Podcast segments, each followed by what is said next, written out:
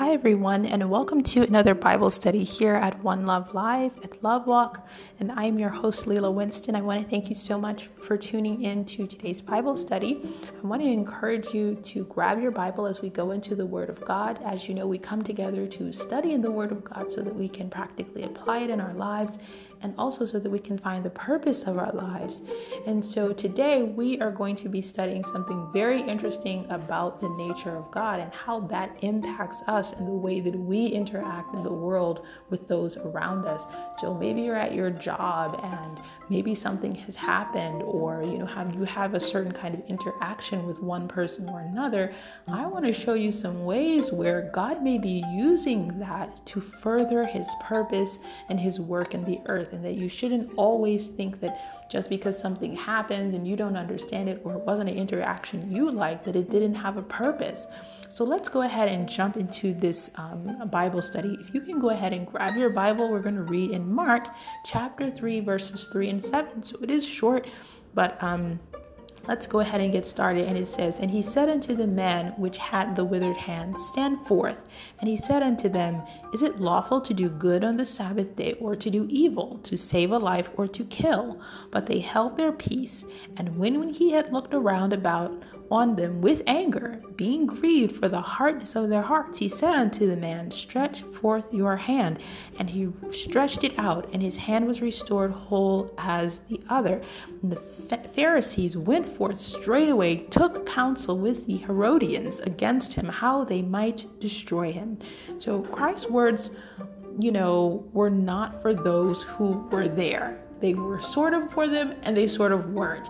But I want you to understand there's this really interesting concept that goes on with Christ when he's dealing with people, where he's dealing with the exact situation, but he's also dealing with other things that they don't know or understand. And it's the same way in our lives. If you look in Revelations chapter 1, verse 4, it says that he is the God who was, is, and is to come. So it's speaking that, it's saying that, you know, he is a God that has efficacy in the now in the past and in the future to come, and that this is a continual state. Okay, so he says his sheep knows his voice. So there's certain things you're gonna hear when he's speaking in your life, and there's certain things that other people are going to hear. Okay, so do you think that he performed that miracle for the religious leaders? That's what I want to ask you. Do you think he performed that miracle of healing on the Sabbath day for the religious leaders? No. He did it for the man with the withered hand. He did it for the people who would follow him then and in time to come. He did it for you and I to understand the law of love versus um, the law that we could not perform. And he proves that we could not perform it by saying, Don't you even go and save your own ox or sheep if they fall and need watering on the Sabbath? This was not to show that they had compassion for the sheep. It was to show that they really couldn't keep that law of the Sabbath day. If you're not supposed to work, if your sheep falls into a well or your goat falls into a well, are you just going to let it die and bleed? Oh, this is the Sabbath, so I'm not going there actually that's what they should have done, but that's what they weren't done. And what he was showing them is see, you're not even keeping the Sabbath and you think you are. And now you want to charge me for saving one of my sheep that has fallen into the well when you will go and get one of your sheep who's fallen into the well on my holy day. And if I can do this on my holy day as the Lord of the Sabbath, then you know, if you can do it on my holy day, then I should be able to do it on my own holy day. So I think this is really a big part of what God is saying when He talks about how they go and get their own sheep. So he really is trying to get them to see that he is here for the sheep. And we're getting that picture when we see him do a miracle on the Sabbath day. Christ routinely did things he knew would trigger his enemies because he knew what it would cause them to do. It also revealed their nature. I think this is really awesome.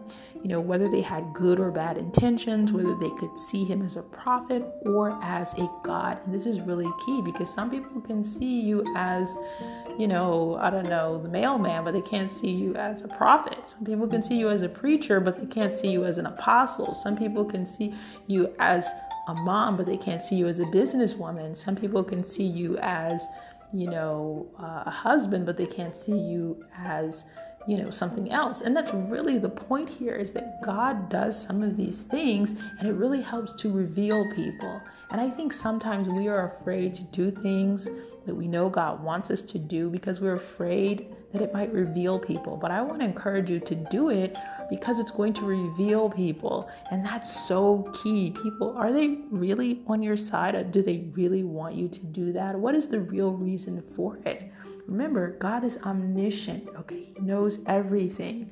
And although there is no perfect wisdom or knowledge on the earth except for His, the Bible tells us that His wisdom is perfect, converting the soul.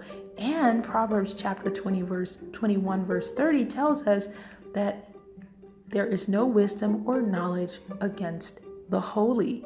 Okay, what this means is you can't even in your own mind formulate anything that's going to win God or supersede his plan or you're going you're never going to outwit God. And just knowing that should humble you. I know when I first got this concept, I think I was like a new Christian and I just fell upon this verse. And I remember reading it thinking, wait, like there's no way I can I can't trick God. I can't you can't deceive God. You can't tell him something that isn't true. That's why it's so important to be naked before God. He knows anyway.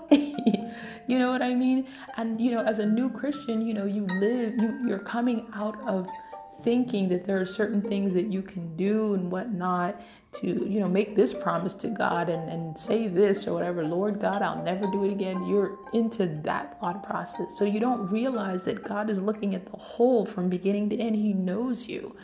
So you're not tricking god you know. He knows okay? And that, i think that's powerful to understand you know that you know he is the one who can instruct you that leads you to your enemy's missteps and precipitates their downfall. So even the most common thing he could have you do that doesn't seem like it matters will be the way it's done not the way you think it's done. Your mistakes can help god to do the thing he wanted to do in that situation. So don't ever discount that. And when I say your mistakes, I don't mean the bad things that you do. You think, oh, I, I wanted to say this, or I didn't say that right, or I'm slow of speech, or I seem this way. All of those things work together for good.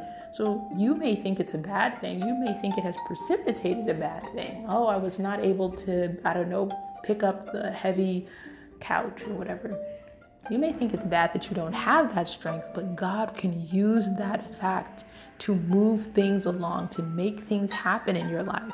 So be careful for how you evaluate the things in your life that you think hmm, went wrong or you're not sure about, or God is using those things. God intentionally healed that man on the Sabbath, and that seemed like a bad idea, especially in front of those guys who decided, let's go conspire together with the Herodians. But it had a big, perfect purpose because there's no wisdom or knowledge against the holy.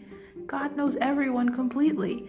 Therefore, his will is unstoppable because he knows exactly what to do next. That is the power in being purpose led. God gets his will. God isn't trying to get his will, he's not hoping to get his will. He will get it. The only difference is what you or I decide to do, who we decide to align ourselves with. Why do you think Satan is going to and fro the earth trying to find who he may destroy. It's because he knows he's already done. The only thing that he can do is get you to align with the losing side. That's really, honestly, the bottom line is he's trying to get you come on his team. Like, you know, his team is losing. So he's kind of Satan is kind of jealous of you because you're on the winning team or you have the possibility of getting on the willing uh, the winning team. He doesn't. He doesn't have that possibility anymore. So when he looks at you, he's envious. He sees that you can make a choice. You still have a choice. He doesn't. That is why he goes to and fro the earth. And so you don't want to do and make any hasty decisions because you feel like you're inadequate in some area, you made a mistake, you failed, whatever it is. You don't want to make hasty decisions. You want to see what God will do because God always, always gets his will God healed that man with a withered hand on the Sabbath intentionally to demonstrate and to teach us and to set in motion our deliverance. Do you see how he used something that looked bad? Oh, they're now going to conspire to heal us, to glorify his own God, to be, you know, set up high on the throne right next to the Father. This it promoted him. So you have to be careful. You never know what's going to promote you in God's economy. Be still and know. I want to thank you so much for tuning in. God bless. Bye.